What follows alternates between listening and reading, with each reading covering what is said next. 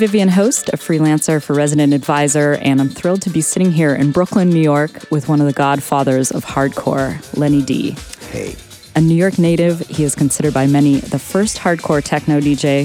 In 1991, he introduced America to the hardcore techno sound when he started the first label devoted to the style, Industrial Strength Records. Industrial Strength is still going strong 28 years later with artists like Delta 9, Nasenbluten, Manu Le Malin, and Marc Acardipane as PCP, among many others. Of course, we're going to be talking a lot about industrial strength and the evolution of hardcore techno and gabber in the next hour, but I want to go back to the roots a little bit since a lot had already happened in the life of Lenny D before hardcore even came along.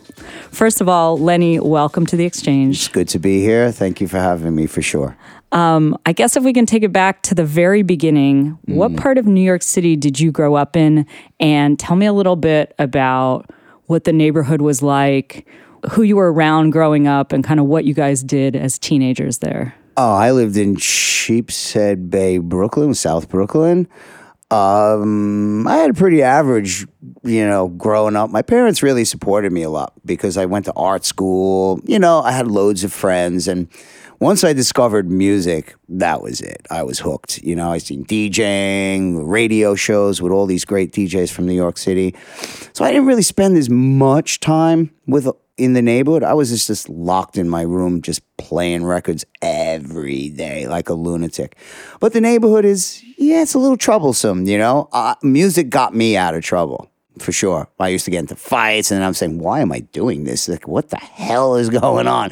I just went back into, I went into the music and kind of avoided all the stress, basically. So, just to give people an idea who are not familiar with the New York City geography, Sheepshead Bay is sort of next to Coney Island. Yes. And it's a long way from Times Square or where Ooh. a lot of tourists go when they come to New York. I mean, totally. you're probably an hour on the train. Definitely. At least from like the middle of Manhattan. Um, do, were you guys going into the city much as teens or yes. was New York back then, did it feel more like this is our neighborhood? We don't leave our neighborhood or we're going from our neighborhood to these other guys' neighborhood. Yeah, it felt like I was in Manhattan. Yeah, I was in Manhattan. Now it just feels like I'm in New York. But yeah, like Brooklyn had a lot of clubs. So I was got my first job at a roller rink, and then I would play in some other clubs that are definitely not open, Long Island. And then as everything evolved, we went. I was doing parties with Frankie Bones, and then it really kicked off for us when we were doing the parties in Staten Island. Funny enough, but that's kind of where it happened. We were we were playing techno, we were doing house music, but nobody else in these type of clubs were doing that.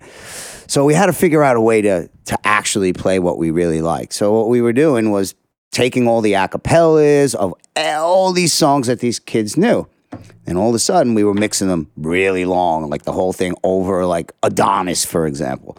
And after a while, we just stopped playing the acapellas, and all the kids knew the record. So it was kind of like a thought out way to do it because we knew already if we would have came out just with that, it would have been much. So that was the Okay, so what connection. were these acapellas that the kids would have known? Like Liz time? Torres, all these freestyle records, uh, Peach Boys, uh, w- whatever had an acapella. and back then, it was pretty popular to have an acapella. That's why all these records have all those samples in them. So it was like a various, I mean, Taylor Dayne, all kinds of stuff. You'd think, what the hell are you talking about? But we would mix them flawlessly over these tracks. So it was and the like, tracks were coming from Chicago Detroit, Chicago, or where Detroit. Brooklyn, because we were making them still. We were making the tracks at that time. There was no, we already had, I don't know how many records out by then. So it was like a kind of a melting point of all that stuff into one big kaboom. But that's when I met Lord Mike. I convinced all of them to come with me. Okay, I, I have to. We have to go back even oh, further even to further. how we even how got you. To that? I'm sorry. How we even got to Frankie Bones in first place. Okay, before all that, so you're playing in the roller disco. I'm playing in the roller disco and disco. you're playing disco. I was playing disco. I so was what, 17. What were the first. records that people wanted to hear when you were in the roller disco? Mm, Hit and Run Lover, the the break, uh, there before the grace of God uh, Crank It Up, uh, Kraftwerk, uh, Gino Soccio, Club Electric. Uh, man, So this is like This is stuff early that, I'll be honest- 1980s. This was very early in 19. I was 17, so yeah, it was in the 80s. But I was really looking backwards. So I, you know, I was young, but I was buying little records here and there. My mother would give me money. I'd go right to the store. My friends would buy pot. I'd buy music. So I thought it was a better deal.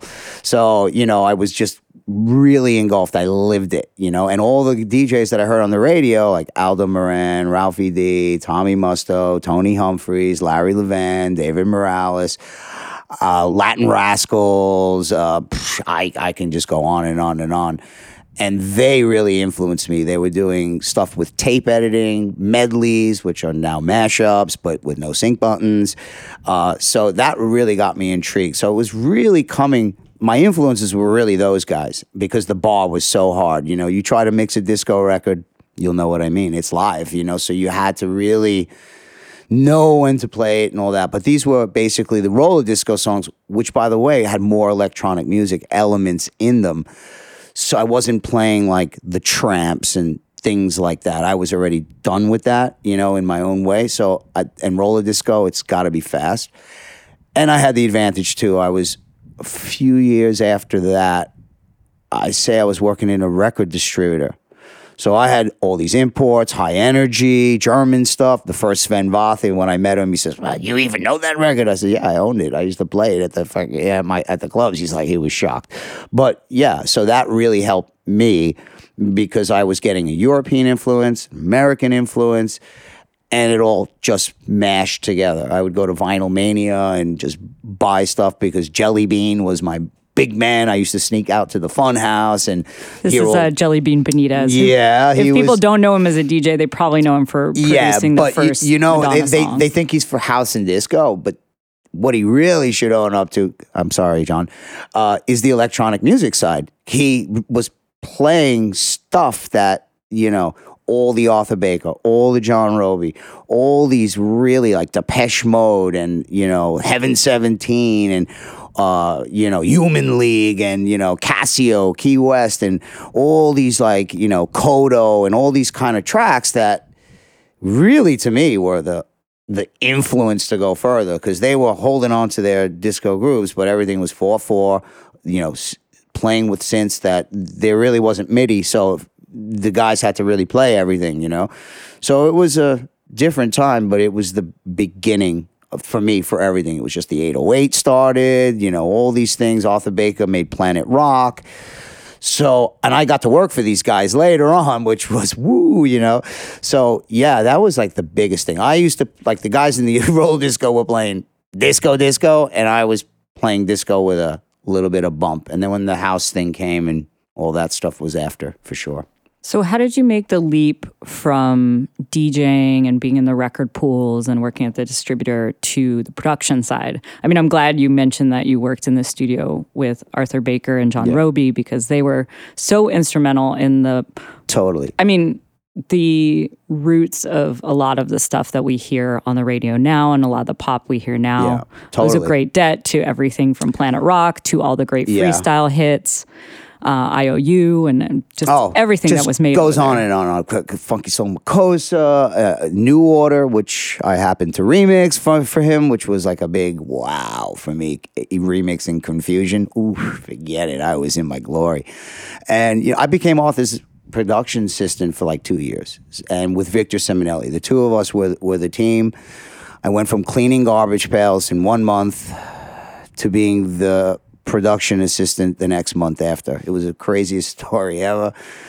Uh, but yeah, and I just remember the first day I came in, and the engineer's like, "Okay, Len, get me an egg sandwich and coffee and da da da." da." And I says, "I said, did you read the today's session sheet?" He says, "No." I says, "I can't do that for you today."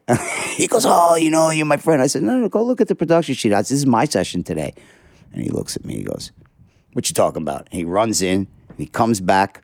He says, "Wow." When did this happen? I said, oh, last week. and he goes to me, one thing he said, he goes, so does this mean I could smoke pot in the sessions? I said, as long as you don't fuck it up, you can do whatever you want. he goes, I knew I was going to love you today. So yeah, it, it was, um, it was an experience. I got thrown in basically. Arthur found out it was me. I entered in a mix contest and I put the tape in the pile, but I didn't put my name on it or anything like that. And he goes, look, I should throw this one away. All these suck. He goes, I bet you this is the the best one. And he doesn't put his name or nothing. He goes, let's just see. And he put it on. He goes, oh man, I love this. He goes, where's the envelope? I said, there's none. He goes, see, told you, what an idiot. I says, ah, it's me. And then it all hit. We had a meeting for about 30 minutes, found out all the things I was doing, which he already knew. And he says, okay, you're fired. I said, what? He says, yeah, you can't do this. He says, I can't have you cleaning up pails in my house. He goes, so next week, tell the girl you're the production assistant and I'll give you a list of shit to do. And I looked at him. I says, are you kidding me? He goes, no, I'm not kidding. You and Victor, you work like animals in here. Uh, so you're in. And my first gig was Al Jarreau. the hardest thing I ever had to do in my freaking life uh, of an artist I knew and respected, but this was totally out of my comfort zone. So it really trained me how to do music, like real music. So I was already had hits way before that, like electronic music stuff that we used to do on tape and little mixers and 808s and all kinds of stuff. So by the time I got there, I was pretty adverse on how to use most of the gear because, like some of the other guys, I went that route where they went more a different way. You know, I, I've always known that if I didn't know how to do this, I'm screwed. I'm always relying on someone else. So I just went into engineering. I went to school. So by the time I went to Arthur's, I couldn't be an engineer because I uh, assistant because I, I just wasn't ready for that. But I can produce records. So I just kind of skipped the engineering. And then I started learning about the SSL because I was in a million dollar room. So, you know, I really learned a lot from that. Recording mixing equipment everything. I was in my i was in my glory. I wish i was still there really. So quickly i mean when you were working with arthur baker and john robie and even some of your time working with nile rodgers at skyline what were some of the other records that you would have worked on? Ooh. Wow there's there's a lot. Uh, it was so many. I, I can't remember them all really. Kiara, that was a good one with Shanice Williams. That was a gold record and number one R and B on the Billboard charts. There was also Deborah Harry. There was also, like I said, New Order. There was also the Tramps, which I actually produced at the end. So they were kind of in a different way. I did this stuff with uh, the guy who did Do the Hustle uh, metal bands, just man, so much corrosion of conformity, uh, the exploited. Uh, shit, man, uh, it just goes. There's so many. I, I produced uh, MC Globe from the Soul Sonic Force. yeah, there was so many. I so I, I, is- used, I used to go around New York City. Right, I got so well known for doing overdubs and stuff to records. I would get hired to go into a session and just do overdubs, loops. I go in with my calzone case of discs. I'd have everything that I wanted in the room, and I would just sit there making loops. Make. I did the same thing with KLF back in the day, uh, which was really great because they already knew me. I did the same thing for Enjoy. I also gave a lot of my sounds to Neil McLellan, who was doing the Prodigy, because I had all those breaks. You know, it at the time in Europe, yeah, they were only starting five years or whatever. The DJs were still, I was already, by the time I went to Europe, I was already playing 10 years. I knew how to mix, I knew what the records were. And when I started, and you know, the girl who helped me at the distributor uh, was also working at Arthur Baker's running his criminal records at that time. So it all kind of it just went. I, I left the underground thing to go to Arthur, which I still felt was where I wanted to be. And I was doing tape editing. I've done like some of the first records on XL. So there was all this stuff. And I really wanted to be an engineer and a real producer. So I thought that was it. Then after a while, it just got to me. You know, I said, man, why is this guy I'm producing with Neil McLellan, Eric Kupper, and the girl from like Enjoy who has big hits, and the A&R guy's going, oh, the hi hat's too loud. Oh, this maybe you should change this, and every change is two thousand dollar change because I got to go rent the room, get it recalled, fix the hi hat, do all the prints, get everything re-edited. So it was still a tape basis. You know, it's not like now all these kids don't realize. I, I think that was another reason all this gear why there wasn't so many producers because a you needed the money to get the gear there was no way around that uh, record labels were really picky because they had the best of the best because these were the guys that could afford the sessions. They were songwriters. So there wasn't as many producers as there is now. They didn't have those options unless you lived it and really made the concerted effort. And I was earning money. So I just bought the gear, get the next piece of gear. My DJing started taking off, and then the gear habit just went all, all the way up the uh, the ramp. So yeah, it was um, it was like a combination of everything basically. Yeah, it seems like a lot happened for you in a very small space of time. Well, in the 80s, I was making these records, right? I had freaking no idea what these records were doing, you know? I didn't know anything. I was just thinking, all right, another bomb. Nobody's playing it. Nobody cares. Going to New York City, shunned out. I was like, fuck it. You know, I'm just going to keep going. Met Frankie, kept going again. Then I think it was 88. They, John Shera, who was managed, started to manage the other guys and then I went after them. And when I went to England for the first time, I was shocked. I couldn't believe how any of these guys knew any of these fucking records and telling me all this stuff and then playing them at the party. And I'm like, oh fucking hell, man. What's going on here? I don't even know why I'm in this country, but I'm fucking loving this. I said, shit. I could like maybe start in Europe freaking America, man, that was just driving me crazy anyway, because it was like, it wasn't like the opportunities. You know, there was one DJ, one club, maybe two in the night. And that was it. So if you didn't get that slot, you weren't getting shit, you know? So unless a promoter made a party and had you there, but still, you were only one DJ. I, I came from playing seven hour sets to knocking it down in an hour. That was the biggest thing for me, which was so mind boggling that I can do this for an hour. So I actually changed. This one, I think I created my style doing that. Like I don't play like anybody else. That is a for sure. I don't look like anybody else. I don't play records like anybody else. There's some DJs that put on records. I'm a DJ that plays records. It's a different kettle of fish, really, for me.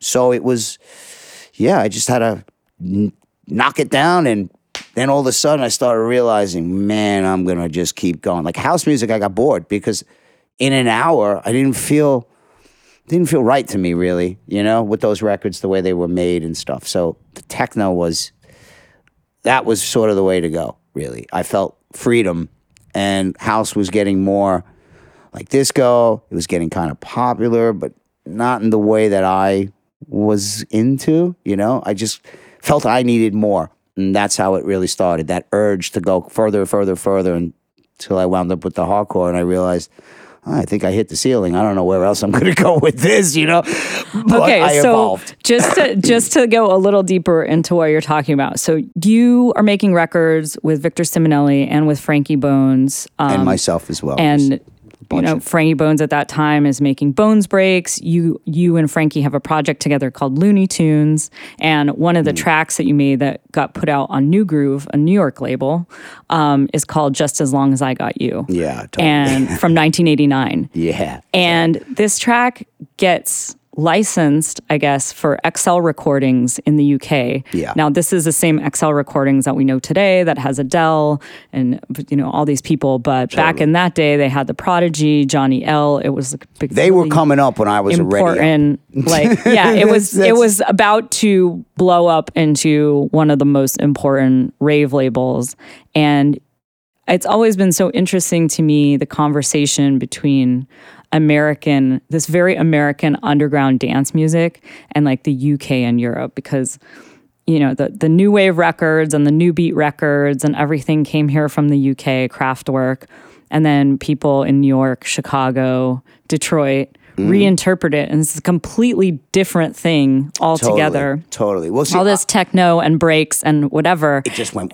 And then, you know, you guys have these records that are really, really instrumental in the early UK rave scene and acid house and then what becomes breakbeat we made DJ hardcore. records. That's why. That's that was the difference.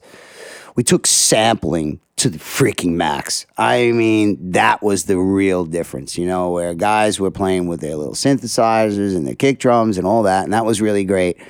But I wasn't a musician. You know, okay, I can play a bit now. I can play a bit then too. But you know, it was just like there's a point where I, I can't go any further. So the the tracks actually remained minimal. But yeah, we started sampling all these records because we were from that generation. The new guys, they didn't even know what that was. I mean, I made a bootleg of Amen, and that's what they all made drum and bass out of. That's why I'm in all those fucking books. You know what I mean? Because they they were. I was playing this track from Miami, which I can't say the name because it's a little bit offensive now, but that was it's called Let the Bass Kick, and basically this had that that Amen break with the bass and all that stuff, and then it kicked off. I was the only one playing that. Basically, it was such a rare off. You could probably find it in a shop for like fifty cents now, but that's how I got into all, all that stuff. And the New York scene was uh, it was really techno by the time it got to that stuff. Like, you know, Frankie and me, I made a lot of the bones breaks with him because I was engineering. I did all, all the taping and this stuff, and then Frankie would do his own tracks. So we mixed everything together. And my thing was, I, I don't care about Lenny D. I just want to make the tracks. I just, I just didn't care. You know, Frankie was more into, yeah, let's promote, let's be this. And I said, well, you do it. I says, I gotta, I want to do this shit. I says, you know, so we kind of like met in the middle, and that's how we, we grew together. Basically, it was it was quite interesting. But just as long as I got you, we already sold like 20, 25,000 copies in America before it even went to the UK.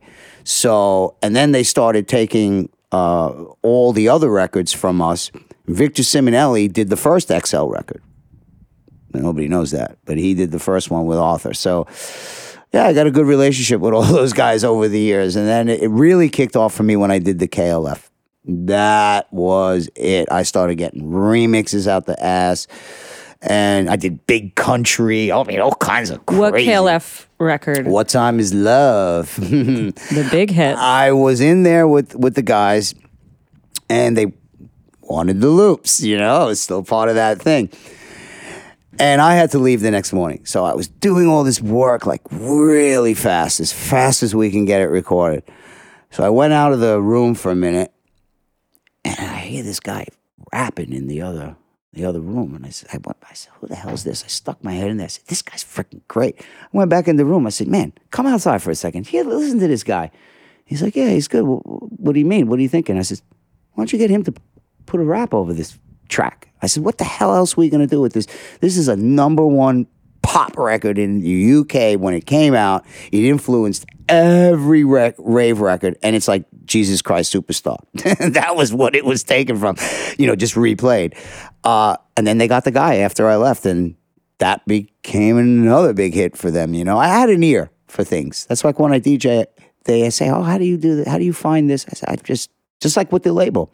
I had an ear for something. I, I don't know. They all asked me, "How'd you know to pick this?" I said, I didn't. I just had balls like a horse. I just put it out because I knew what I was seeing in Europe from the people. This was what they wanted. I kept going, like I was saying earlier. I ran out of the techno, and then it started going into the the stuff from the continent of Europe, which was not fully techno. I started going into the German scene. And after May Day, when I played Mescalinum United, the first record on Industrial Strength, and Mark's first big monster record, which was was we were holding on to it, and I had the Europadisk, the really the best way to make the vinyl, silver fucking or gold record from the from the mother. I never seen fifteen thousand people all put their hands in the air at one time. Never have I ever, and still to this day when that record first came on, Mark and I was sitting there like looking at this. I says, "Bro, it's over." And I played after Jeff Mills, and poor Jeff, oh, he had such a bad time. He somebody put those little things on the back of the turntables, and he didn't notice it, and he didn't have a good set. It really wasn't even his fault. You know, nobody looks at that, but I was seeing it, and I couldn't get to him. I was like, "Oh fuck, man, how do I tell him what the fuck?" Because he's in in it. You know, you don't it's kind of common practice not to if he's having a tough time he has to kind of deal with it but i couldn't get to him because they wouldn't let me in the in the thing because i was just at the angle i said oh, he's fucked he goes lenny man these turntables blah blah blah i said jeff i'm so sorry Doop. Doop. i threw them off he goes oh fuck i didn't even see that i says oh he goes it's on huh i said mm, it's on So what We year was friends. this We Mayday rave? that Mayday was the about? first rave after the Berlin Wall crocked. So Germany was fucking ready to have it. So that had a big influence too, you know, like what made hardcore wasn't the records. And everybody thinks it's the music. It, it wasn't. I had to go and find what I thought would be hardcore. And the difference between me and the rest of the guys, it's not like they weren't playing those tracks, but I played them one after another, like a boom, boom, boom. And Renaat from R&S Records. He was at the freaking Mayday. He goes, Lenny D. He goes, that's hardcore, man, what you just did. I said, you know, maybe it is. And then Mark and I was like, yeah, this is hardcore, hardcore techno, hardcore, whatever you want to call it. But it was really techno, you know, we were just evolving. And then, you know, the kick drums and the tempo, yeah, good 130 BPM. you know, that was fast back then. 135, woo, you were steaming, you know. So what you hear the records now, you just think, oh, that really isn't hardcore. But back then, if you hear what was coming out, I was definitely in it for sure. And then I was working with Watts, so I had all the records. I didn't go to record stores and get somebody else's taste. I went to the source. So every record I used to buy after a certain point, I just go to Midtown, USA Import, any, you know, all the Italian distributors. They say, Lenny, we all sell your records. Come buy whatever you want. And that's how it how I put all the records together. Okay, I'm going to take it back for people who maybe don't know some of the stuff that you just name dropped. if you're Sorry. an ultimate raver for life, like us too, then you probably have watched the YouTube videos, or maybe you were even there. But okay, Mayday is a huge rave in Germany. This That's guy Mark that you're referring to is Marc Acardipane, who is from a crew called Planet Core Productions in Frankfurt, another godfather of this hardcore sound. Indeed, oh, totally. you and Mark are pretty much the ones responsible for kicking this whole thing off. Yeah, um, totally. he has the first record ever on your label, Industrial Strength, Mescalinum United, which you mentioned. Uh, we have arrived, yeah, which is record. I just love that. Record. An amazing record. I hear people playing it all the time now. Totally. It's they missed it. It's blistering. Then. There's nothing like it. The first time you went overseas, did you go to the UK first? Yes, yes, that was the first because I had hits I had hits unknowing to myself. they were hits. I didn't know. And I mean, I'm a kid from Sheepshead Bay. London? I didn't really know anything about London or anything. I said, okay, I really want to go. I see some stuff going on. And, you know, the guys, I went the second trip after the first guys went. And when the guys that were looking after me went, I couldn't believe what they were telling me. I was like, yeah, but it happened in England. Man, I played Helter Skelter, Energy, Richard Richard Branson's Club in Heaven. Uh, I mean, stuff with the Prodigy was a big love. All every party. I even did the first raves in Scotland, the first raves in the north, the first raves in the south. I went on the first actual electronic music tour. And that's how I met Carl Cox. And that's how I met Neil, who was producing, uh, was Guru Josh at the time. And we got on a bus. So who else was on this tour with you? Who were the artists on the tour? Carl Cox, me, Guru Josh, and the sound engineer was Neil McLellan, who later went on to do the last three or four Prodigy albums. Lenny Kravitz, he's he's amazing. He lives in New York now, and uh, that's how I met Carl and him, and then we all became buds. Then Neil started engineering Carl stuff, uh, Sasha and Digweed. I mean, just just name it. He's because he's done so many electronic things. So we all kind of came up together as buddies. So from that tour, that was it. Carl and me, we were. I was staying at his house all the time, or we are making records, or whatever the hell we can do, and DJing. So it was that beginning, you know. We all felt a bit of camaraderie together. So I think that that's what really, really pushed it forward. You know, it was in here. You know, there wasn't DJs out there, so you had to had to do a lot of things. I can't remember. I can't imagine I did them all. Actually, it's pretty funny. So, when was the first time that you went uh, over to mainland Europe, to like to Germany? Did you go to Germany next? Holland. Holland next. Holland was the first. I played at the Roxy for Eddy de Clercq, and that kicked it uh, for me. I realized I said, "Wow, what's going on in England?" I mean, I'm really playing Belgium music a- anyway. Really, I started to get to that point. But yeah, Holland was the first. That gave me a big kick that's when just as long as I got you got covered by a band 101 and then resurfaced as a cover and was like number one in Holland. Are these the same people that covered Rock to the Beat, which was the Kevin Saunderson Yeah. track? Yeah. And then made it this Euro like, new beat they, hit? They made just as long as I could. They recovered the, the lyrics, replayed it, they licensed it. We got our, you know, it was all legit. And I was shocked that you would cover a sample based record. Uh, hey, I wasn't arguing, to be honest with you. I was like, to me, with the records at that time, one more on the fire. I was making, just to give you an example, when I started, not too many, but in the second year, I'd say two to three records every month. And I'm not talking a single. I'm talking two, three, four records. Every record, like uh, tracks on the record. Sometimes they were like twelve. You know, we and I was working on different people's music, so it, it was just like the my production output was very high. It was very high because I'm hyperactive and a overachiever, which I've been told. So, how did it come to be that you met Marc Acardipane, who goes by a million different aliases? Totally. The Mover, he's got Ace the Space. I mean, if you look on his discogs, you will see he has about 50 different aliases that were all very. I did a lot of very, aliases too, like a lot. DJ Unknown, who's now a DJ. Well, if he looks at the record, he'll be a little shocked at the date. But you know, I used to do a lot of things. Night Phantom. I was making a lot of records with Caspar Pound. So we did like uh, the girl uh, that we did Dominatrix, and there was just so many names. I can't even remember them all. You know what we do sometimes? I put the different name on the on the producer because what was happening is we were making so fucking much. We are just thinking, hey man, who the fuck cares? There's no internet. Fucking put it on there and just get it out and just put Frankie Bones edit or Lenny D this or. But we were making all the tracks with Tommy Musto. So at that time, my engineering wasn't fully prepared to deal with making full records. The analog sequencers, I, I, it was just too too heavy on that point, and he was into it. And then I really took it to the next level when I got a computer.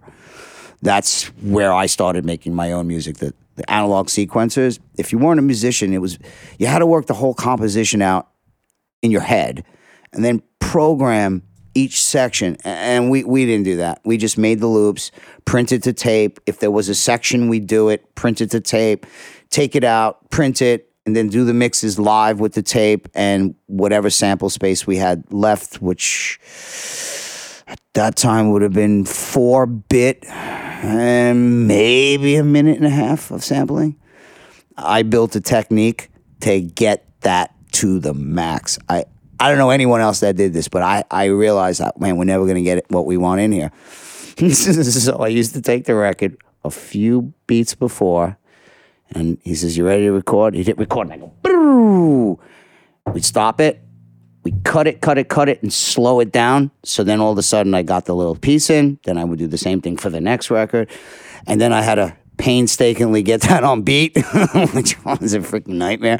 But we did it. And that's how we do. That's why I said there wasn't so many producers. You the gear, there wasn't a scene for this. It was nobody was making money out of it in the very, very beginning. It was still underground. And most of my friends that were doing electronic music or synths, they were making it like a musician. I was making it like a, a freaking DJ. That was the the difference. Like you know, Derrick May and all those guys had great techno, but they're coming from that Detroit sound, the more musiciany, and we were coming from uh, we're sampling records and going nuts. We don't even care. We have all that stuff too, but our our thing with Frankie and me, it's when I did the Fallout, the first record. I, it was more synth bass. That was a big record for me. It was one of the best. It's on Grand Theft Auto. Uh, it's on Defected now. I mean, it, it was a monster record. It was by surprise, basically. And that became one of the first Deep House records. I think Mr. Lee came out, and then this record came out like a month after. So I was saying, wow, we're feeling the same vibe.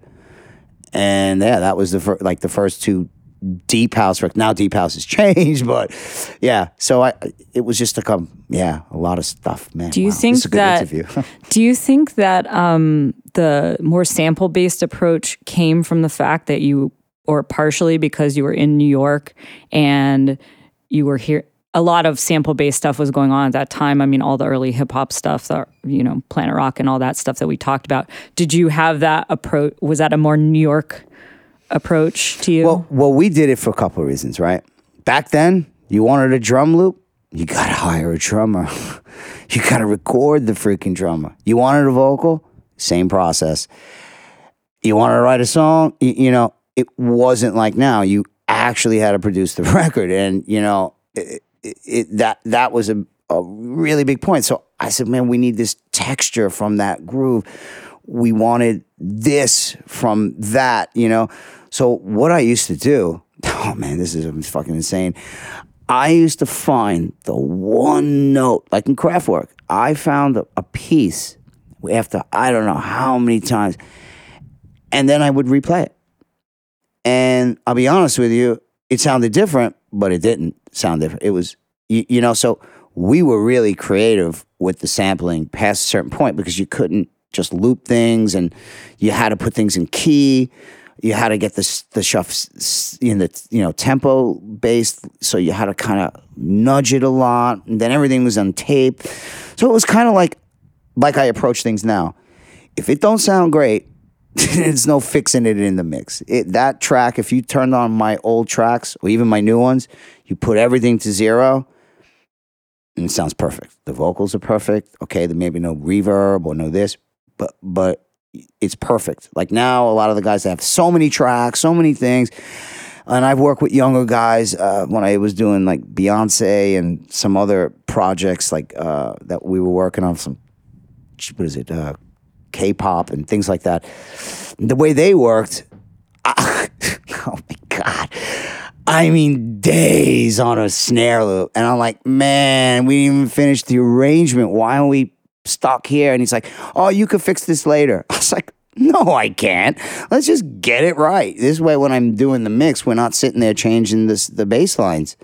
And so, yeah, we were changing bass lines and then the tuning, then the, I, I, you know, they were working in a way, but it taught me a lot. It says, okay, I gotta get ready for these young guys if I'm gonna engineer.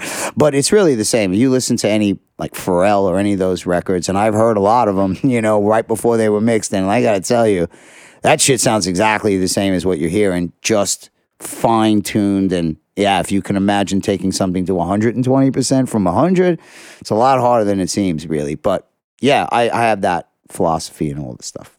I want to just jump forward again to Mark and the hardcore stuff, but oh. but hold. But can you tell me very quickly, quickly what gear was in the studio with you when you were making records like the Looney Tunes records with Frankie Bones or like English Muffin Ooh. or some of these early okay. tracks you made? What would what would the gear have been? English Muffin is after. And Frankie was before. Okay. We had a Tascam 8 track. Forgot the analog console. Wasn't an AMEK. It was Scorpion. No, that would have been it. I'm not sure. I don't remember the console. It was something that Tommy loved uh, a D50, which is a, the first linear synth uh, from Roland, which was kind of one of the right after the the DX7, and it had a different technology. We also had a DX7, Juno 106, Juno 60, Casio 101, uh, another couple of Casio things like the bigger one, 808, 909, 505, 707, like all of those little boxes, except for the 303. I don't know why I never got one of those, the SH101. And the samplers were, were like the first Akai samplers, but that after a point when the S950, oh, excuse me, the next S900 or whatever came out slightly before that, that's when it really kicked off. I had the memory, I had all the stuff. So those were the main pieces of gear. Then later I got a Jupiter 6 and yeah, it was like I had a Prophet, like because I saw I know what John Robie used to use, so that was a no brainer for me. I had to get that, um, and so yeah, it was just a build of time because, like in a DAW, everything has a texture. So all of these things, you hear all these names and say, oh, you know, they don't sound like this, but the texture and the a way to program them, they just yeah, you had to get one thing at a time unless you had the cash. So that that's what we were using, and we used this uh, to make uh, uh, the the the uh, Fallout, I had a eight track tape machine with six tracks working on the mixer. The other two were screwed. I had to reprogram all the drums on one track or two tracks, and then we had the bass line, and then the Casio, which was the Casio bass line, and then the D50 to create those strings, which nobody really used. It was a brand new synth at the time, so we kind of were keeping up with whatever was going on as best we could because of the you know the money. This shit was like two thousand dollars. You know now you can get it for forty bucks probably, but you know so. Yeah, those were really the the main main synths, but it was just the way we had to do them, recording everything. So when it went to tape, if it sounded like crap, it didn't go to tape. We had to make sure. So because we were mixing everything live, no automation, we didn't have that unless you were in an SSL, which we could not afford, or Neve or something like that. And I used to do everything live. Record this like, okay, this is the intro. Tommy's on one end, I'm on the other end, and we're counting, looking, making the parts, stop, it goes to tape. Now we had to reset everything, make the next part, pray to God that we thought about how every section was going to go. So it was a combination of tape and all those gears. And MIDI had just come to its own. It was uh, three pin, and only two would really work until the companies figured out how to get the pitch bend and how to get some of the other main things in the synth to work. So it was like really the the start where MIDI was now no more syncing, no more tape. We can we can just go back and then just record to tape, which was a quarter inch or a half inch uh, tape, and then after that, when the samplers and everything else came, I was like, goodbye. Never want to see you. Oh, here's a brand new digital audio tape machine. Yeah, man, I can't believe when that came out the joy that I felt in everyone in the music business was like, thank God for that. So we can record, we can mix, automation. And my first computer was a Atari. That's when I left everything behind because now I could sequence, I can record everything to that. I could still edit because I had the tape machines. And by then I was like a, I guess you can call it like a master editor. I could edit anything, any tape machine, anything. I used to edit every single time for Arthur. So I had to become really proficient in it. And like I had some kids that were at my studio wanting to be interns, and I says, "Okay, do you know how to edit?" And they're like, "Well, yeah, you do this and this." I said, "No." I says, "I'm going to give you a project. I want you to learn how to do it." He says, "If you can't do that, you can't do the rest because it's about how you compose everything. So you really need to know how to take things in and out of a mix. And it's kind of like editing too. So you build your arrangements and stuff." Okay, we're almost at huh? the halfway point.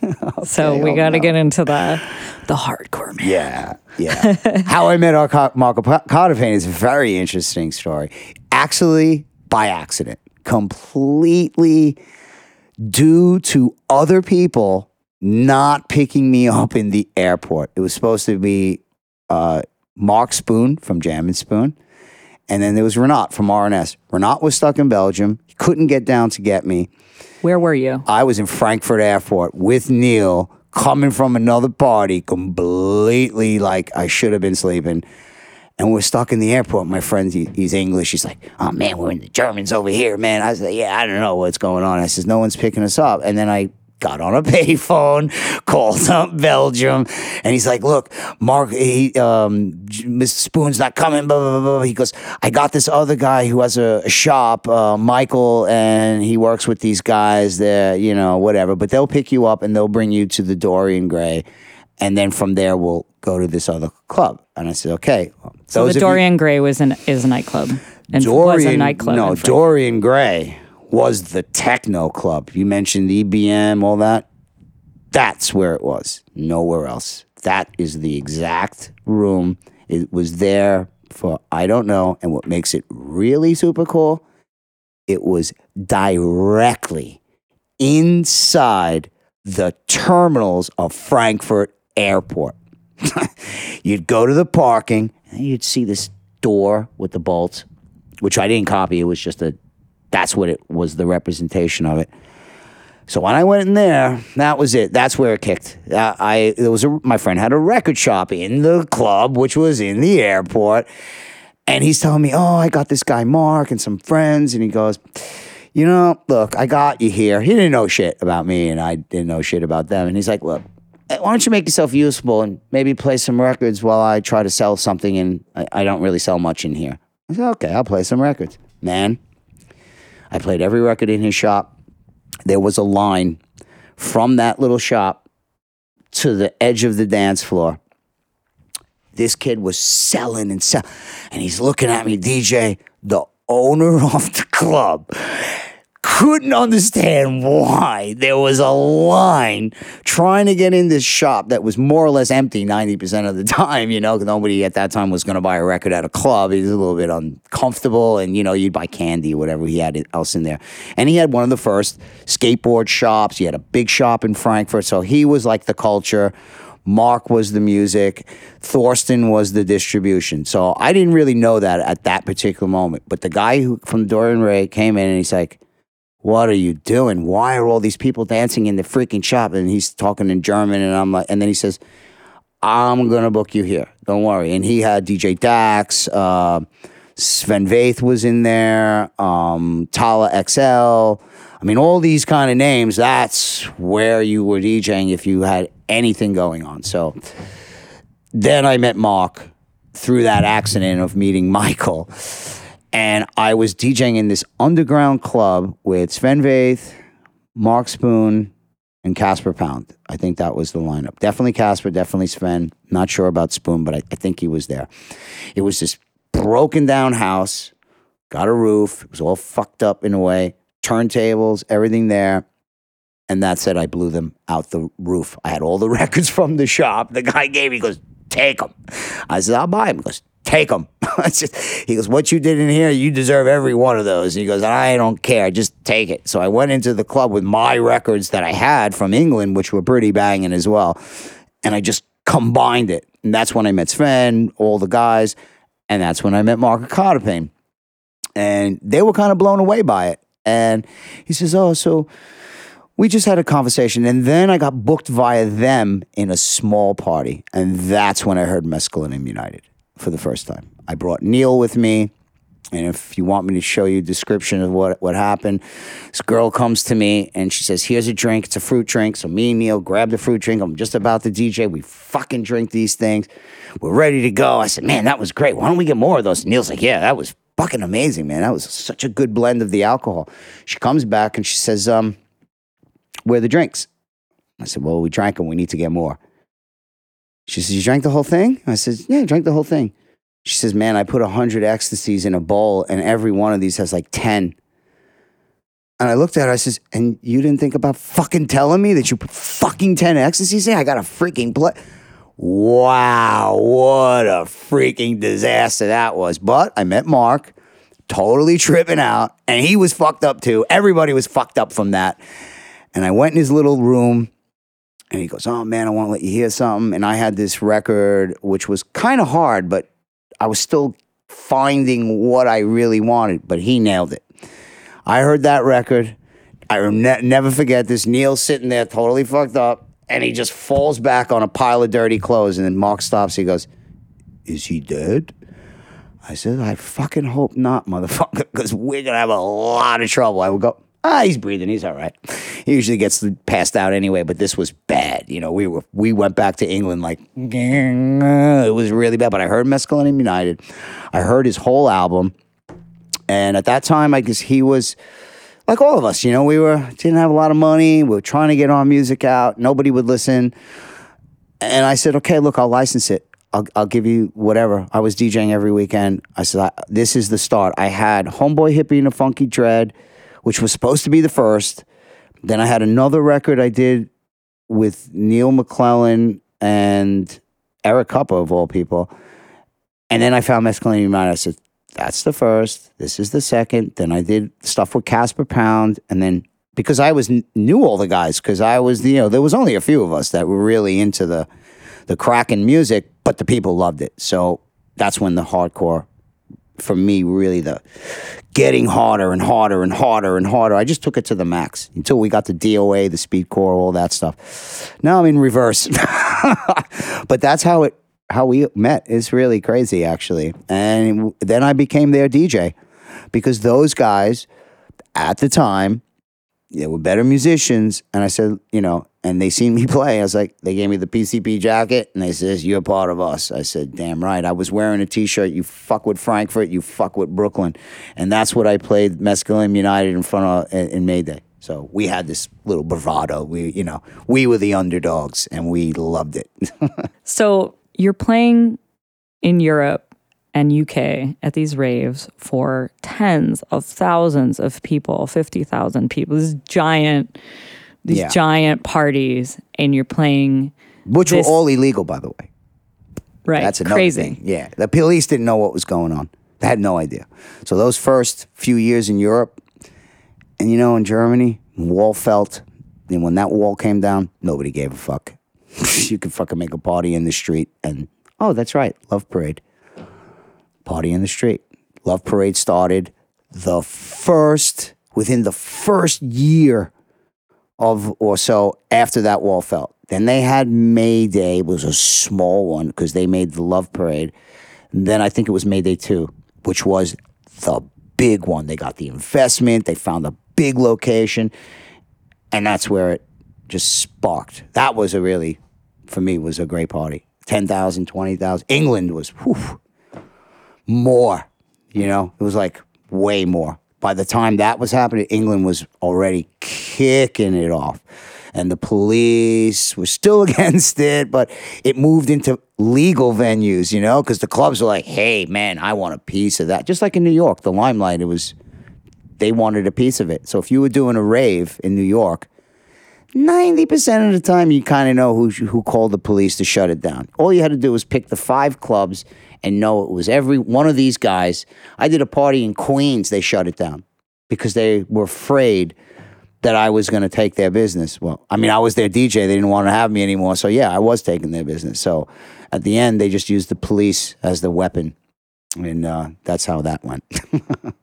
So you're playing these huge parties overseas, and you have a big name over there as Lenny D, Mm. um, which is kind of so different than what you had been doing here in New York. oh, yeah. What we were um, doing parties. Frankie and I were doing, there were a lot of parties in America. Holy okay, yeah, like t- just talk to me a little bit about what it was like to go over there and start developing this hardcore sound, and then constantly coming back to New York, and what was what you were doing here, what was going on here. The day I came back here and said, I don't give a fuck, that's when I started getting bookings. When I was hungry for it, I'd get the shit on the back of the shoe. And I said, you know something? Whether you know it or not, this is before DJ Mag. I am the number one DJ in the world. There was nobody playing in France, Belgium, Holland, America, LA, Canada, not even Carl Cox, none of the guys, because they were all really local and they had a scene. I didn't have a scene. So what started happening, I started going everywhere. From I was the first DJ to play in Russia, a eh, from America, the first. It was only me and Westbam that we, we went we went there. Nobody had balls to go there. Then I was the first in Japan. Nobody even knew what the hell. You know what I mean? So it was like a it was like a power for me. I just came back to New York and I was like, yeah, that and a dollar fifty will get me on the train. You know something? Fuck these people. And then all of a sudden, I started becoming so popular over there. They had no choice to book me. They had none, none whatsoever. And you know, I went through a lot of shit in New York, but we used to make our own parties. That was the savior. We knew there was a there was a market and there was people. Then in LA was really really kicked off. Then I went out to California. You know, everybody looks at EDC, but Pascal, who makes EDC, didn't start out with EDC. He started out doing parties in LA. I was the did an industrial strength room. You know, we all came up. You know, so anyone that you see that's now that came from then, they really worked hard. It's not like they stepped in shit. You know, they were in the trenches. Even me, you know, when we came here, Giuliani, no dancing, no water. Great. So you're denying a human being water. Boy, that makes fucking sense to me. Really? I don't even think you can hold that up in court. You know, you know he's a traitor and a criminal now. So that kind of tells you where he was at. So yeah, we we made the parties. The guys, I mean, I played in Texas, Philadelphia, Pennsylvania, LA. Fuck, man, almost every state that would have it you know. Then you know it was the techno guys in St. Louis, and then and, you know I've never played in Detroit. That's the only you know bucket list thing that I haven't done.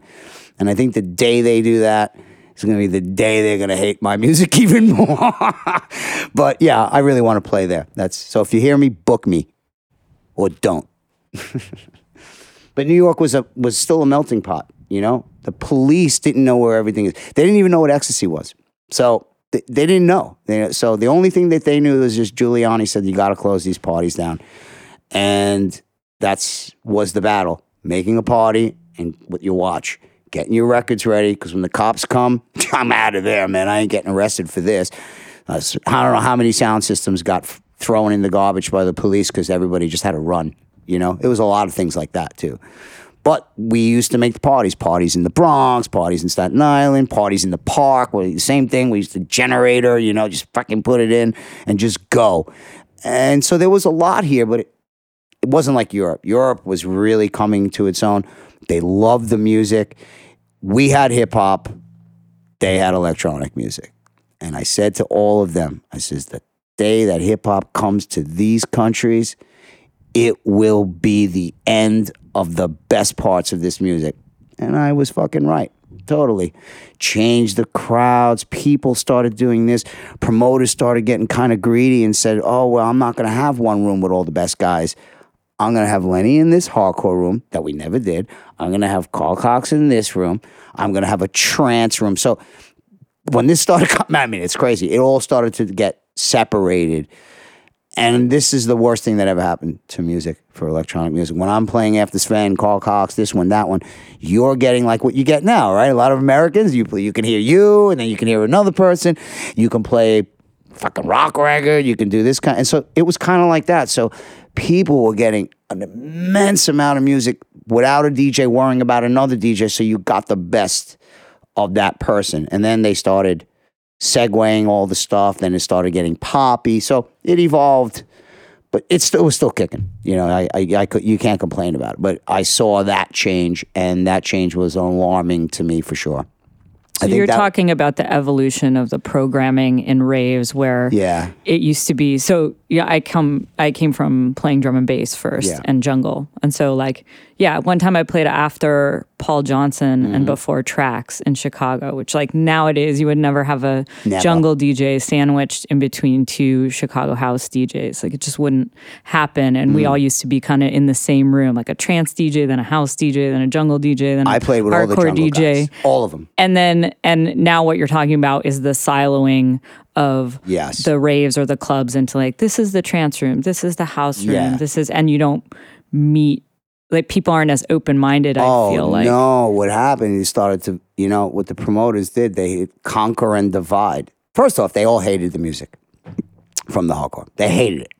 They were just looking for something else to replace it, and nothing was replacing it.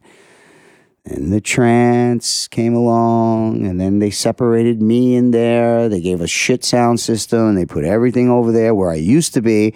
And now I'm in here, even Sven, this, that, you know, so it it changed. Man, I used to play sets with Fabio, Grooverider, Slipmatt. I mean, all of those guys are my buddies. We used to play, used to play before me. I used to play Grooverider. I used to play at Heaven. Then it was be a techno guy, a drum and bass guy, Paul Oakenfold yeah, it was that was the best time because you know I just play my thing and he would play his thing and we'd all be drinking in the backstage going freaking crazy because it was all the same music to me. Drum and bass, jungle, it was like an evolution. So it wasn't far fetched to do that until the separation. I think that came when I started going to Munich. So that had to be maybe a couple of years, a year or so, a couple of years after the the Mayday. That's when it changed. He, the guy Rene, he was doing parties in the airport. He would rent the freaking the old terminals that the, the new airport was built in Munich, and then they had the old thing. So he used to rent that thing out and fill it. And I guess you know because you have this big space, they kind of had to do it, but they really didn't. It's just what because the older parties was only one room and you'd get an ambient room just so if you had a big problem you, you can go in there really it was only trip. it was the escape room basically that's what i used to call it. i used to walk in there and go wow look at all these fucked up people you know so you mentioned that even at mayday which was in the very early 90s you and and mark already felt like you were the underdogs or you were fighting you know, you were the the yeah, definite. the underdog music or it was a fight. Like I don't know even know how to phrase this question, but why do you feel like hardcore is often the underdog music? Uh, between me and the best hardcore guys, we have a little joke. Hardcore is the shit stain of electronic music. The guys play in front of 40,000 people. They don't make as much money as anybody else. The music is super challenging and you cannot get behind it. The records are twice as fast as anything else. The DJs have to be really on point. They have to make, man, I see some of these techno guys making their one big track of the year and I'm like, dude, these guys make 50. Are you kidding me? So it's a kind of music that is based around I don't know, bass drums now. I, am not 100% happy with the, the newest music, but at the end of the day, it was a shit fight. Yeah, we still fight now. We're just like, you know, look at Angerfist. He's on the top 30, man. He's hardcore. Whoa, whoa, wow. But he ain't making the numbers if you were on the top 30 doing house music or techno music, you know? So we're still the underdogs in a, in a lot of ways. But if you go to Holland and you see all those people, make you think you think, okay, you know, maybe this isn't the shit stain, but no, we're all treated the same. It, it's only changed a bit because we make more money. There's more marketing. There's more promotion. And unfortunately, the newer guys, they get ghost producers. Like that was a big no no when I came up, and it still is a no no. But, you know, it's like all the other music, like the Italian music. You'd see all these Italian DJs, and they didn't really make the music back then. So it was the beginning of that back then, but now with the hardcore, it's about your image, it's about this. They don't even make so many records. And, you know, I kind of feel disheartened by that because hardcore is, and I'm not mentioning any names, everybody works really hard. So I, I'm just saying, I'm a little disappointed by that. I had to work my ass off to do it. So, you know, I'm a little jealous. I don't know. Maybe if I had somebody making everything for me and I just had to play records, it might be an easier life. But I didn't choose that way. So I mean, I think that's true across dance music. It used to oh, be totally. like a DJ in a dark corner that you couldn't even see them and you yeah. wouldn't even know one person from the next because yeah. a lot of people were just wearing a black hooded sweatshirt and a hat. like yeah, who, dude, I used to. You wear... really have to go up to the DJ oh. and like look at them and really be like, oh, who is this? And also, you know, if you were living in somewhere where maybe you weren't getting all the latest dance music magazines or whatever. Fanzines. They you wouldn't even magazines. You wouldn't even. You, well, I might have to ask ten people before you figured out who the DJ was or what the record was or whatever. And that's so different than now when you know you can Google what everybody looks like. There's such there's so so much emphasis on image and press mm. photos and the the first magazine kind of was Frontline. That was the magazine that made everybody else realize we had Under One Sky with Heather and all those guys. You know, that was the little thing going on here. But Frontline, uh, I believe, was the, it was the one in Germany, and it was pictures. This is what's going on here, black and white. You know, nothing, nothing fancy. But what it did, once it started getting more and more popular, now you have a nice cover, and all of a sudden, DJ Mag pops up. This one pops up, and then you know everybody had their own little thing after the fanzines because that's what it was. In, in England, man, there was no party. You go to a party, here's how it worked. you have to know about it. Once you know about it, you have to go find where to buy this ticket, or it was only at the door. Then you'd have to wait on the night, and then you would have to listen to a pirate radio to tell you where it was you didn't have a cell phone. There was no way to text anybody. And then you would go to this point, and someone would then give you another map to go to someplace. And sometimes it was three instead of just going to one. If you were DJing, they would tell you exactly where it was because obviously time you had to could not know where to go. So, but even that was okay. We just telling everybody now it's seven o'clock at night. This is where you got to go. Come, and that's it. And then we just used to go. So it was a lot of crazy shit going on. I'll tell you in the beginning. Yeah, there was a lot of adventure and mystery back in those days. Yeah, misbehavior as well. um, so you mentioned before that you were sort of crafting the sound that you didn't even know yet would be hardcore, and then yeah. Renaat said, "Hey, man, you're playing this hardcore music," yeah. but you, but but it was hardcore. hardcore didn't exist as a genre yet, and you were, no. in a sense, making it out of all of these things that you were either producing or hearing in other people's records that you decided to play together? The, the UK coined hardcore for uh, something else. But let me tell you, I was like, no way. so they had breakbeat hardcore. yeah, they used to call it hardcore. Which Yeah. is the, like I used like to play that too. You know what I mean? It wasn't like- Prodigy. yeah, that wasn't out of my realm. It was almost like drum and bass with a kick drum, yeah, pre pre jungle. pre jungle, and then it went total jungle. They got rid of the kicks, and it was. That's when I left the UK. I realized that things have changed so much now, and I can't go down that route because I already was on the continent, and I already knew that Europe was on a mission that I was on. It, it felt like a growth. Like I, I did a lot of the breaks, and I just felt from myself, eh, drum and bass. I love it. I fucking love it. But as far as DJing, I had this other mission. I kind of like already made breaks and things like that, which influenced all those guys in a lot of big ways. And I still get a lot of respect from them, you know, the older guys anyway. So my evolution was I wanted to take that kick drum to the next level. You know, I come from 4 4 and the breaks were 4 4. And I was even playing jungle tracks. I got a shitload of them, you know, some of that stuff.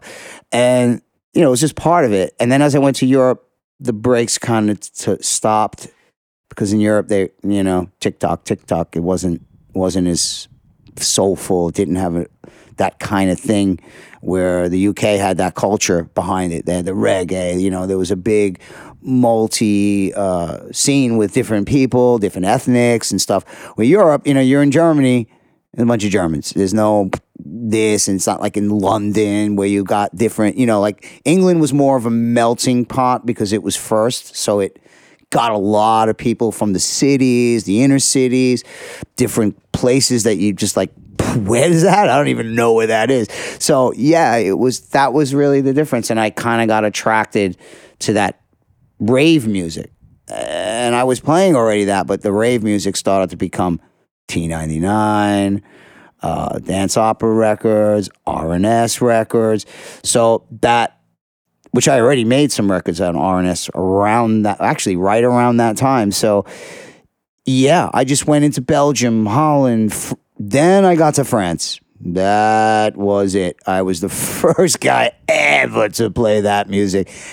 And it pioneered France. I mean, Manu Malin, everything came from those sets in France. So I was really happy that I'm really like one of the first ones through the door. I'm not saying, okay, I did this, I did that, well, whatever. A lot of people did a lot of things, but I was definitely one of those first. I didn't know, you know, people say, oh, no, you are. And I was like, yeah, how old are you? How do you know? Was that what the book tells you? Because the book didn't talk to me, and I didn't see the guy who wrote the book when we were partying. So mm, I don't know if you really understand or he understands what is going on. So a lot of the early books, I didn't agree with some of them. They they just didn't get it because they weren't there. You'd have, it, you know what it reminded me of? It reminded me of the '60s, Woodstock, shit like that. That's what it kind of was like, just with '90s fashion, which wasn't so good. And you know, the '90s are poorly doc. You know, there's no. You just got to think, right? Okay, I had a cell phone. It was about that big. Okay, do you know how big the freaking video cameras were? Shoulder size with a VHS tape or beta tape. Nobody had that. Nobody. Nobody was even thinking because everybody's doing drugs. Everyone's partying. It's underground. If you had a camera, you had a real camera. So none of those parties are, you can never see. It's all in my brain. That's when I came up with Forgotten Moments because it was like all those things that are just forgotten and then they're only in my brain basically and just like with every, some of the other guys you can can't even explain it really it wasn't that there was millions of people it was just so rebellious to do that music and it was even a rebellion against house music because after a while that was the mainstream to me loved it didn't disrespect it but i felt that this was i'm going for it you know i'm not going to chase Todd Terry. I'm not going to chase this one. I was equal with them, and now I want to do this. And I and I still do that. If I want to make a pop record, I'll do it. I, I just don't care.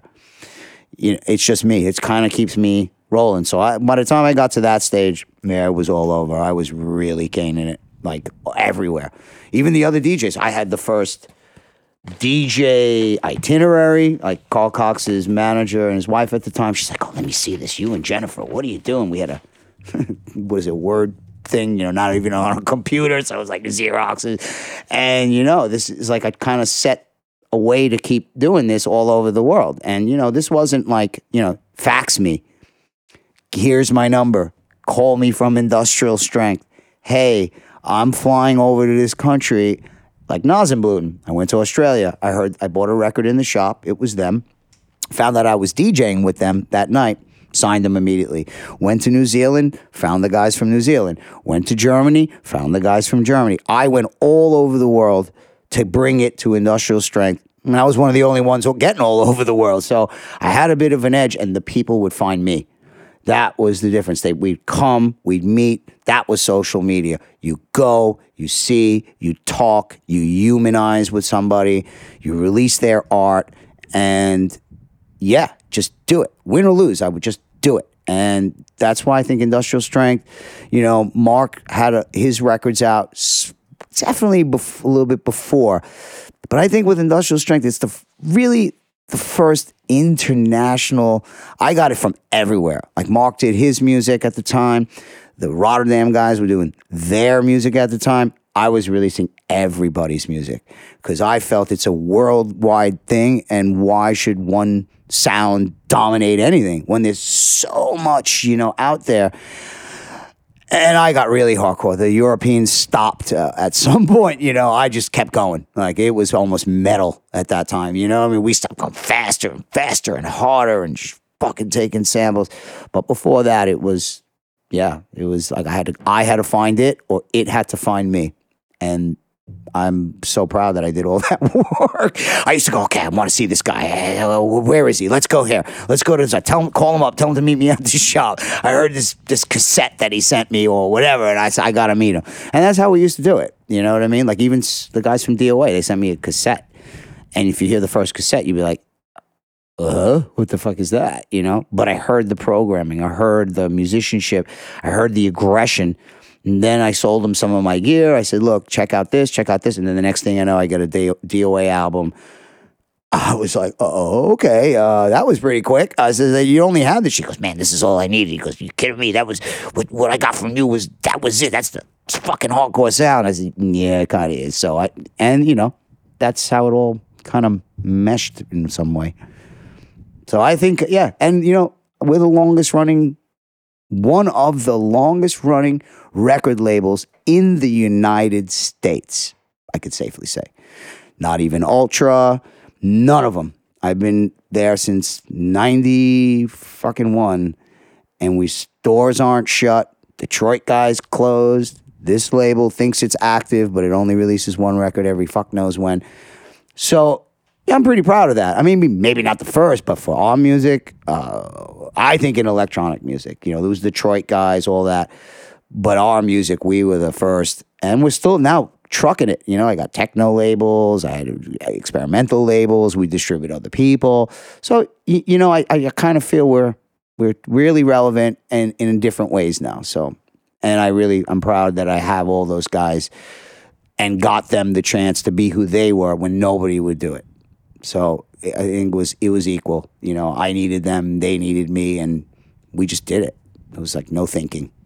So, what you guys kind of make hardcore out of these other styles and out of your mind, what year do you feel like hardcore was uh, became an actual thing like everybody in rave scenes around the world knew what it was and then when did it start splintering into all of these different niches. Well it was techno. I, I make no doubt about it. It was what te- see here's the thing. The techno djs they think they're playing techno but they're freaking not.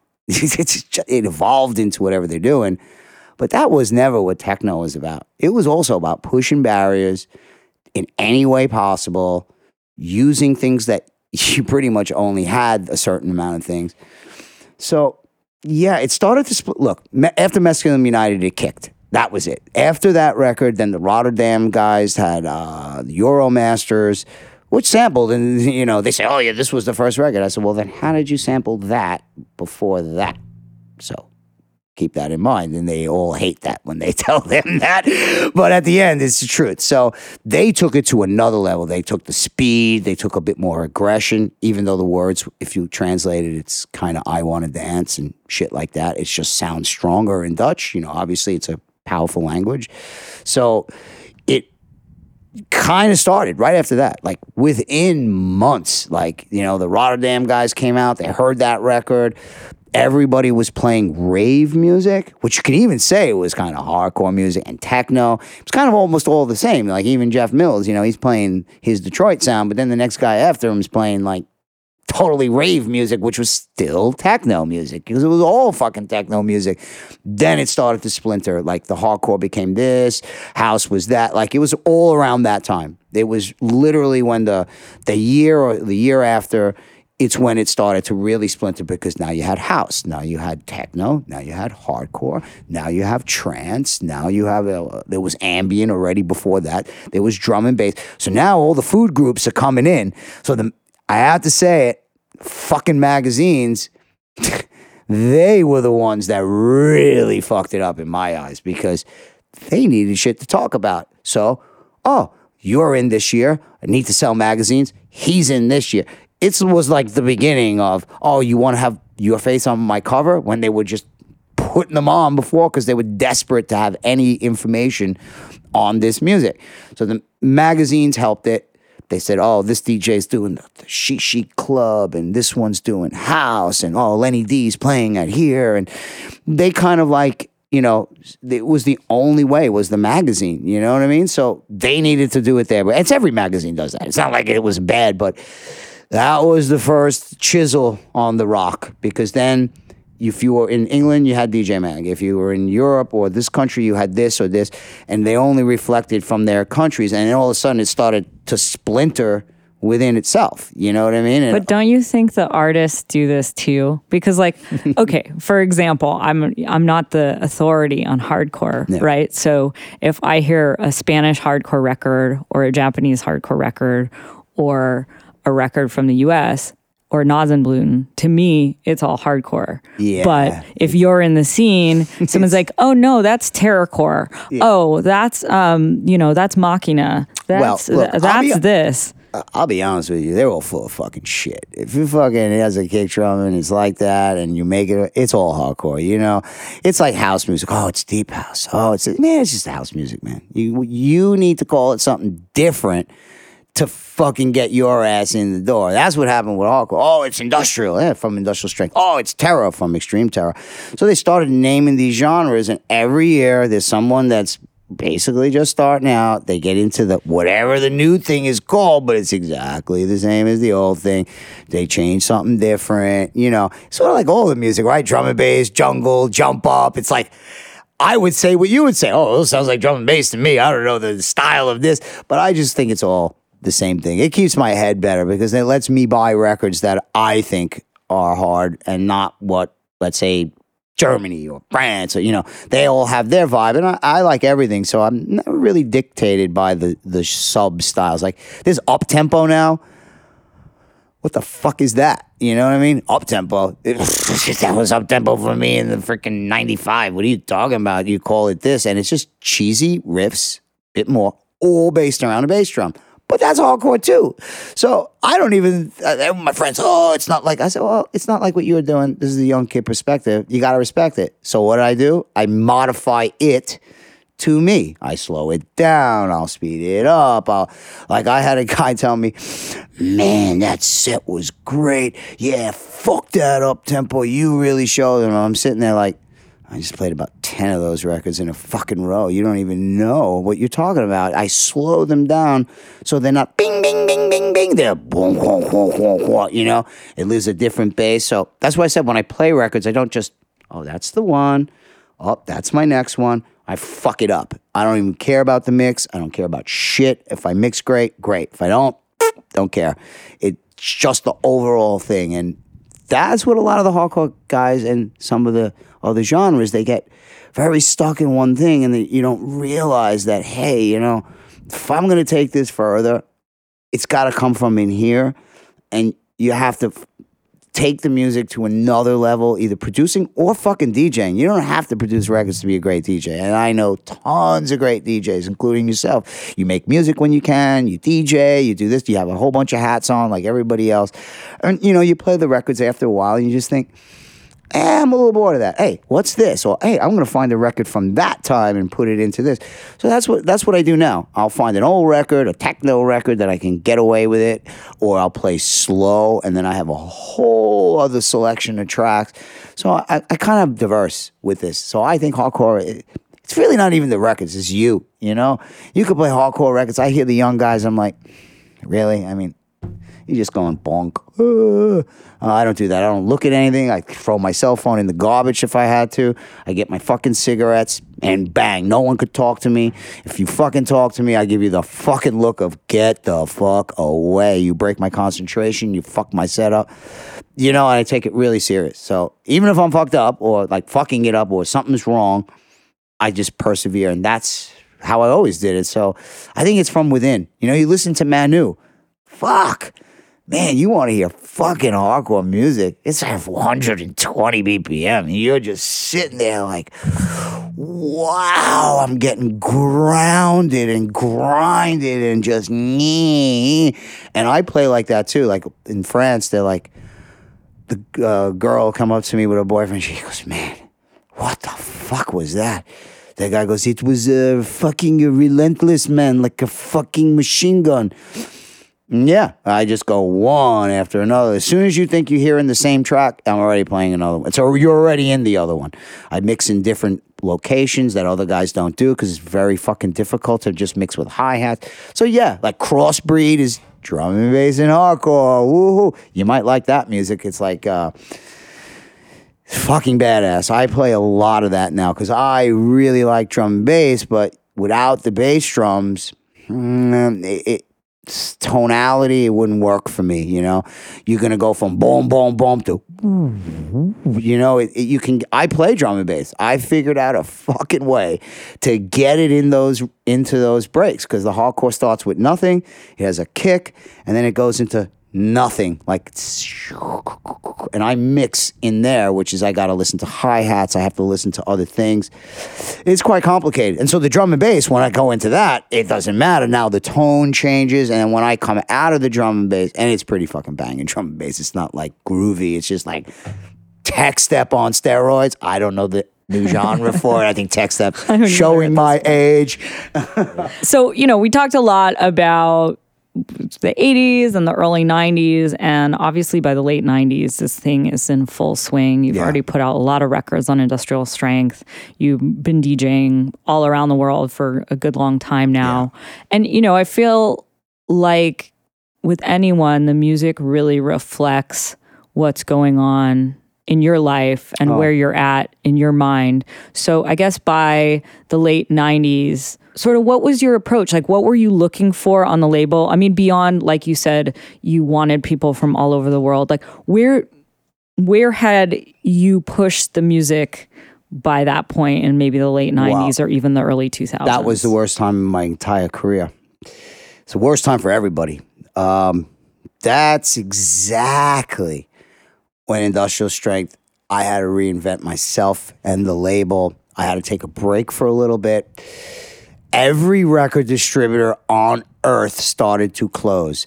Every record shop started to close. The major labels put out their little uh, quarterly or yearly thing and they said, records are 2% of our business. Fuck that. And electronic music was based on DJs playing records. So this was the introduction to CDs, which I was totally not into. Uh, the CD players weren't even worth trying to do anything on, especially for me. I just needed to be in control and not like fiddling with whatever that that yeah, was. Yeah, the early CDJs were Yeah, like the really Denons. Like you look at the Denons, you go, "Oh, I ain't touching that." I mean, even to this day, you say, "Oh, you can." I screw it give me whatever. I'll play with a, a, a, spoon in a cup, you know. So at the end, it was really bad for business, and what that started to do was started to people starting to fuck around. You know, you owe money. Normally, it's all good. So this is what happened. The hardcore in Holland and Germany and all that shit just went. It just died out because the trance, the promoters, you know, there was a big hit. And I would have to say in the millennial hardcore kind of stage, like the, that that 2000, like right after that, that's when it started to re-kick in again. And that's when, you know, happy hardcore just died. You know, everything got to a point, you, you know, and it was a bit much, you know. I, I get it. You know, every style, everything hits a wall, and then it's the separates the men from the boys or the girls from the women. That's it. You know, you gotta. You know, I'm not a businessman, but I'm a mover. I never, ever, ever, ever, ever had another job in my life, except for my uncle's shop cleaning out the back room to save up for turntables. And after that, I got a job and I've never had another job since. So I've always been figuring out ways to survive. Like now, I do sample pack company.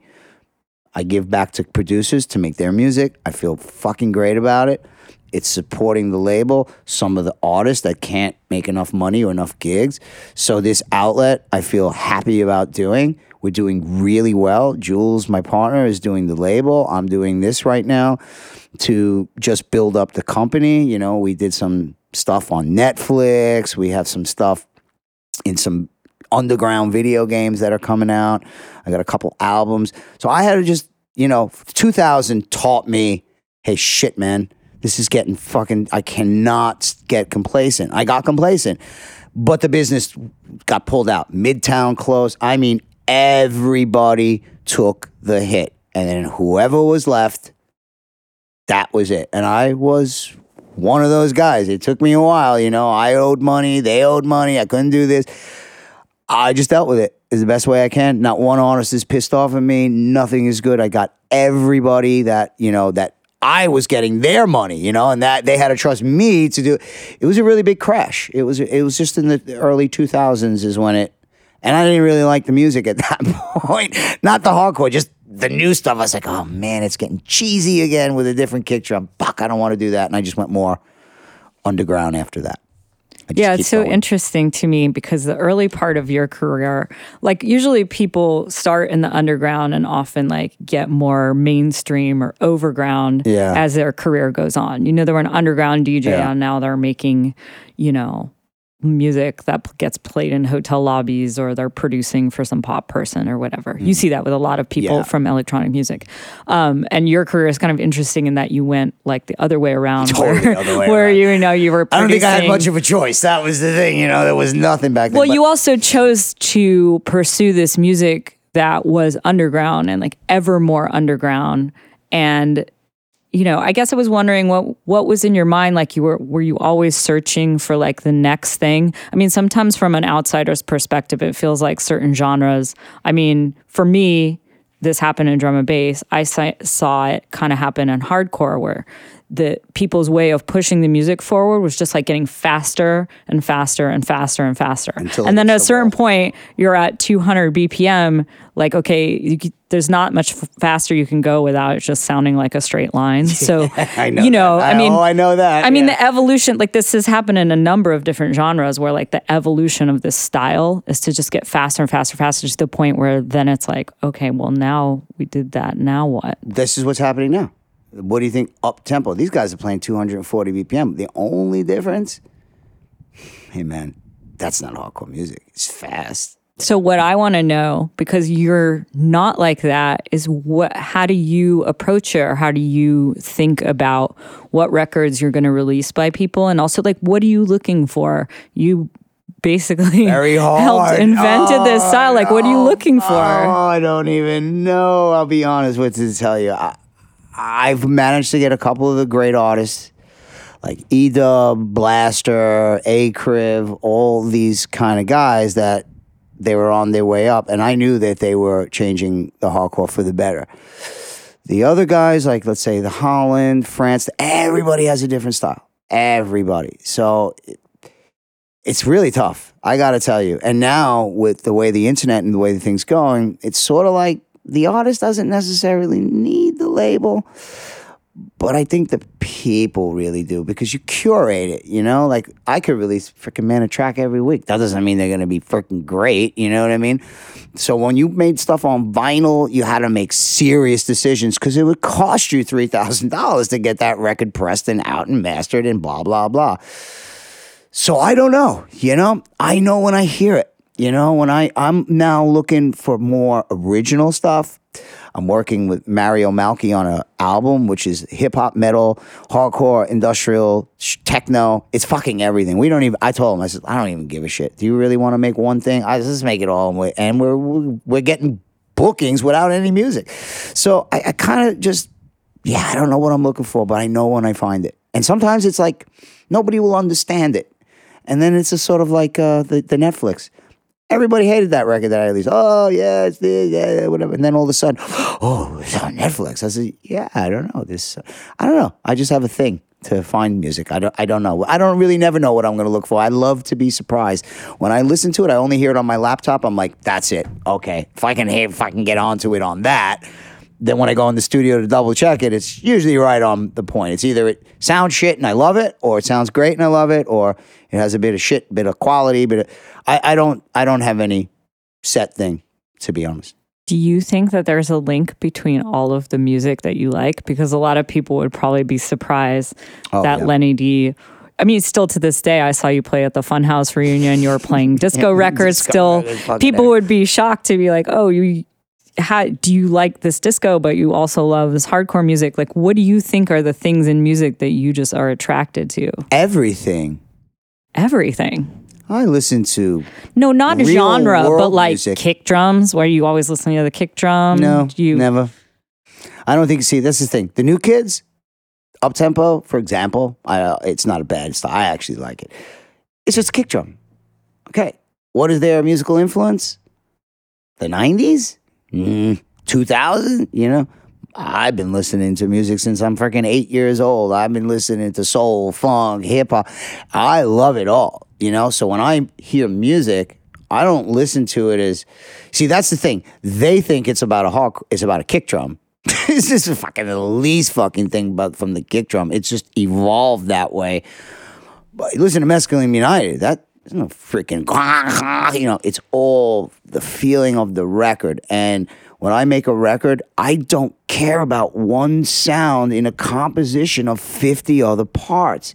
Okay, it might be the most relevant and the most prevalent thing to push forward, and I do it, but I don't discard the rest of the song. The song is boss. I am the slave to it. It is not the slave to me.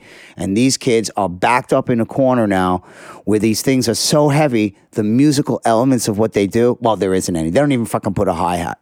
That, that's where it's at now. It's just like a, I play the tracks for a minute and a half, and I play a lot of them in an hour. Fuck, man, even the kids are, oh, fuck, and there's no sync button. Sometimes I do the sync button, I'm just like, bang, bang, bang, bang, bang. I could play a record every fucking minute, and never even think about, you wouldn't even know what's going on. You just hear one kick drum, one kick drum, one kick drum, some melody, some techie, some kick drum, kick drum, back and forth. I kind of just piece it all together. So I, I love everything. I, if I didn't, I wouldn't be around this far. No fucking way. And I see all my friends that are pinpointed in their genre.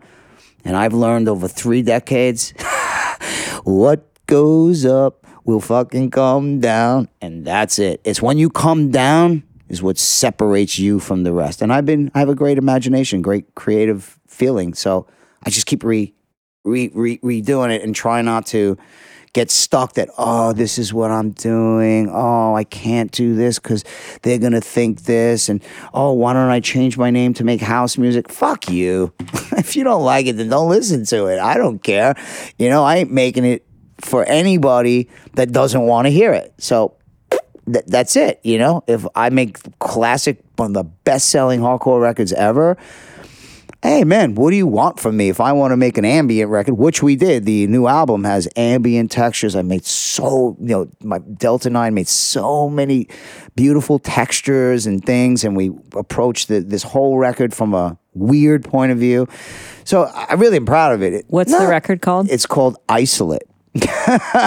for a couple of reasons, actually. It's because we feel isolated and the fact like we're kind of teaming up with a bunch of wheat guys and the isolate it was a good name. I said come on dave we, you know, we don't care about the wheat it's not like we're selling it. He goes I said, he goes yeah come on let's call it that. I said it was more about isolation than anything else. So it kind of yeah it represents that i'll let you hear it you know it's kind of weird you know i got some people go oh it sucks and all the guys are like what the fuck i never heard that i played the tracks in bossa nova here in brooklyn I was kind of shocked. I was like, holy shit. I was with my friend Dan from Alto, and he's like, he goes, is this your tracks? He goes, what the fuck? He goes, it sounds so kicking in here. I was like, man, I never even played this outside the freaking studio. I don't even know what it's supposed to be like.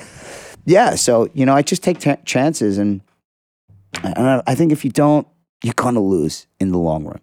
If you don't, if you're into drum and bass, and you don't understand about jungle, you don't understand about this, or you don't understand about what came before, it's, it could be very hard to distinguish what you think might be the thing unless you're DJing it on the cusp. And I've been on that cusp for a really long time. Am I on that cusp now?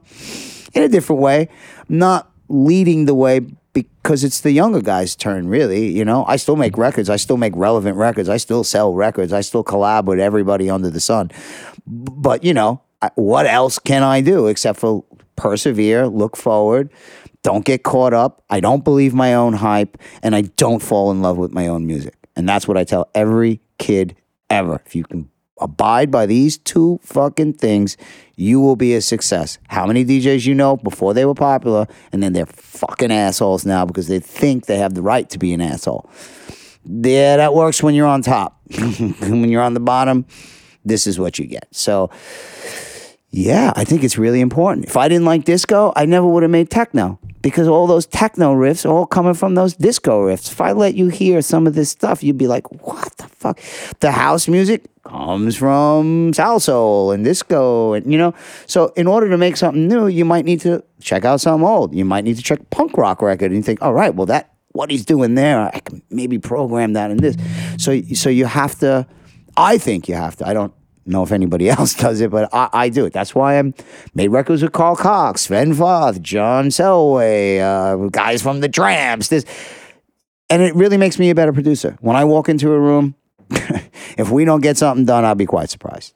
And I, I'm a good people person, so when I interact with someone, that is the best for me. When I interact with somebody else and get another brain, another two sets of ears, another two hands, that's when I love making music because we have two ideas. We don't fight. I know when to let go. They know when to let go. We're, professionals in what we do. Even though we're freaking doing whatever in the studio, it doesn't matter. I can produce a record fucking drunk if I had to. I've been doing it since I'm 17, 18, now 19, or whatever. So it's kind of second nature, but I have a lot of experience. So I think that's from all the different music and I could apply it. You know, when I go into a studio to make hardcore, I ain't bringing hardcore stuff. I'm bringing other things that we make and we turn it into that. So it's kind of like, I think it's the best way to go. What do you consider to be the best party parties or clubs that you've been to in your whole life? Definitely the Mayday. Um, Helter Skelter, for sure. Energy, for sure. Big Love, for sure. Uh, Love Parade, Hate Parade. Heaven, that to me was really special. Sterns, oh my What's God. Sterns? Wow. Oh my God. There is videos of that. And I don't think you would even believe it. It was a it was a mansion uh in the south of England. And if you didn't know where it was, you didn't know where it was. The police knew where it was. It was a mansion converted into a monster little club. I used to DJ in the basement. Oh my God.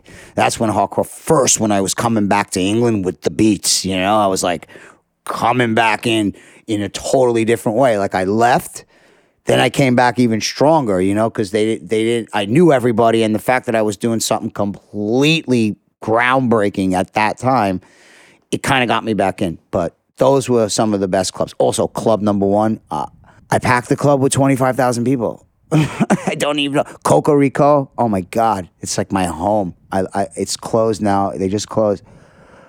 Wow. First hardcore in Italy, DJ Cirillo, first industrial, first clubs to really play trance, techno. Man, I, I've just been a part, man, the limelight. Fuck, I can't even forget that. You know, the, you know, Roxy. Oh, uh, There's so many. There's so many. So many. Oh God, there's so many. I used to collect those little things. You know the staff, the little cards you get. Oh, DJ artist kind of things. Oh yeah, the VIP badges. Ah, I don't know how big the boxes were, but they were boxes. Boxes just full of them. When I met Julie, I think we started throwing them all out. I used to have them, I used to have an office in Manhattan, and every fucking wall had flyers, these things all over.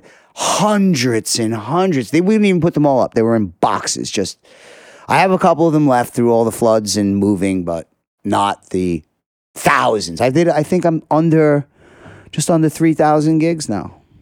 Um, what That's a lot. what are don't even know your if that's possible. favorite records that you've ever made? Mescaline Maya was the best that we released. I would have to say Looney Tunes and the Fallout because eh, it just made things happen for me in a lot of lot of great ways. Uh, the English Muffin that was a, a dope one. My album with Radium that really kicked off the French core a little bit better. Uh, What year was that from? Around. two, that was about seven, eight years ago, maybe right? Seven, maybe ten, maybe ten years ago. But see, I jump in and out. I don't stay very long in anything, you know. But if I do another French core track, it's with somebody else, and it's there's a distance. I don't believe in. It's not my total style, so I like to move around. But yeah, I I think those were. Oh well, it was a new order too. There's so there's there's so fucking many. I you know, I, I would stick with, with those because they actually are, are memorable. The Homeboy Hippie and Funki Dredd, the KLF, What Time Is Love, Bones Breaks, and all those drum drops and all those things that we used to do. You know, there's so many memories in each one. That's why I said, for- you know, Forgotten Moments, that's one of my best tracks. And I got to tell you, it was a bomb. And I don't mean the bomb. It just, nobody caught it. And then, I don't know, seven years, ten years later, everyone said, "Oh, this is the anthem of everything," and I said, "Well, I didn't have confidence in myself to continue this. I, I got so discouraged. I said maybe I'm pushing things a little too to one way and the other, and I'm not getting it." And a few years, well, all those years later, I got it. They all got it. They were like, "We missed this record." I said, "Yeah, I didn't. I just thought nobody liked it. I, you know, you got to do what you got to do." But I mean, it's interesting that we're talking now because I feel like we've definitely been in the midst of a huge revival of industrial techno, hardcore gabber oh yeah, definitely. uh, around the world. And there's got to be a lot of people coming on to records of yours that you made years ago Oh, that they're just discovering it for the first time. I'm kind of interested in your perspective. Um, and this is something that I was talking to Marc, the mover, about. He would have a very cool perspective Hard, too. hardcore eh, for a lot of years, especially in the 90s, had a very in your face aesthetic. And I think there was a sense of humor to a lot of Oh. things people were putting out. You know, like people weren't necessarily serious about some of the ridiculous things that people were saying on the records and and the kind of like very like violent, sometimes like you know, it was it's kind of like a horror like B movie, but we're in such a different time now Uh, you know, we're in like a way more woke time, and some of the things that would have been said on those records, you cannot. Well, I'll give you, you- an example. People would not like them now. DJ Skinhead, Extreme Terror. Nobody would think that and they go, oh, that's fucking Nazi racist. No. All these motherfuckers had bald heads. I was the long haired motherfucker. Everything was getting cheesy. And me and Darian Kelly in Carl Cox's house. I don't know what we were doing. And we were just going, extreme. We were just, fucking Carl's wife is like, what the hell, Carl? And I said, look, I came back. I said, why don't we call this shit fucking extreme terror? I'm the long haired hippie. Fuck you, DJ skinhead fucking bitches. And that's what the record was about. DOA, you hear all these samples. Oh, I fucked you. I fuck-" That was how we got the, the the vibe out. It actually made sense when you listen to that. You know, you listen to the new shit now. It's a little, yeah, it was a bit subversive, but yeah, you're right. It was not politically correct but it told a story. And it didn't tell you you were fucked because you were this or fucked because you do that. It's fucked because this is me fucked, and I'm telling you how fucked I am. Like, look, uh, Citronica, all those records from Oliver Chesler, they weren't about you. the stupidity we put in the studio had humor, it had a bit of bravado. And for me, I tried not to cross a certain line even back then. I was getting some uh, asking for some Nazi parties that I had to really watch out for, which I turned down a lot. I mean, when someone offers you ten thousand dollars for a fucking gig in a place in Germany that should not have a ten thousand fucking dollar budget, makes you think, you know. So I always keep industrial. I don't say anything about color, uh, gay, this. I just anyone brings me that, they better just throw it in the garbage because I won't even fucking listen to it. I love everybody, and I I just want they have aggression within, and they need to get it out. And and when you listen to this music, it, it's kind of an escape. You know, it's not a fucking license to go fucking have a fight. That I have to say is a farmer attitude. That's a fucking idiot, you know? And they're to be an idiot in a house club, idiot in a drum and bass club. You get them all. So at the end, it was never about that for me. I didn't even fucking like rock and roll music and fucking at that time. I didn't even care about it. I thought it would be a great way to get more aggression and more passion and more more, you know? That was that was all it was about. It's not like, hey, I'm coming around hating you because you do this. I, I was the biggest non-fucking hater out of all. And I can't say for the other guys, but that's the way I look at it. Even now, I got an old, re- I got a record coming in. The guy was saying shit that I don't agree with, so I said, that's it. Take it out or fucking take it somewhere else. I don't give a shit how great it is. I will not cross that line ever. And if I ever did, no, I never did. I, I never did. Even those aggressive records from DOA, they never said, you're gay, you're this, you're fucked. It's about, I'm fucking this, I'm fucking that. And if you got a fucking miserable life, you could fucking relate to this. And that's really what it was about. That's what hardcore music, punk music, they don't care what you think about their music. They're making that. And if you can connect to it, job done. So, yeah, anyone who kind of goes that vibe with me, prove it. Show me the record where I said that. Show me the release where I did that. And that's that's it, I think. It comes from inside. I'm happy about that. You know, good morning. Why is it so good? Well, Lenny, sad to say we're out of time. Oh, we need another hour or two. We just been- we just crusted the cake right now. I know. Well, hopefully we'll get a part two. Thank you so much Great, for awesome. This was here. amazing. Thank you for the uh, for the opportunity to do it. I appreciate it. Never come down. Never come down. That's what we said. If you get old, go out and party. You'll become young again. That's the secret.